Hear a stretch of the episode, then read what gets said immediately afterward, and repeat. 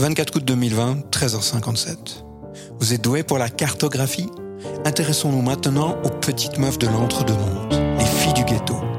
Tout comme moi et mes collègues de Burger King, ces dernières s'accrochent pour maintenir leur vie à flot, contrairement aux zonards. Comment un daron, ayant échoué dans la musique et à l'élocution pénible, peut-il en fréquenter une? Bah, presque jamais. Une fille du ghetto est vénéneuse. Il faut l'éviter comme la zonarde. Les risques sont trop importants. Si tu tombes sur une native rebelle qui veut juste faire chier son père en s'affichant avec toi, tu risques de te retrouver un jour nez à nez avec ce dernier à la caisse du Burger King. Avec ta gueule d'handicapé et ta casquette Hans Ketchup vissée sur la tête, tu ne pourras invoquer une excuse genre l'amour n'a pas d'âge. Ta seule justification sera la bière bu de trop et la mémoire défaillante qui va avec. Et si tu dois éviter un coup de poing dans la gueule, un peu de bave aux lèvres te fera passer pour le crétin s'étant fait embobiner par une jeune manipulatrice.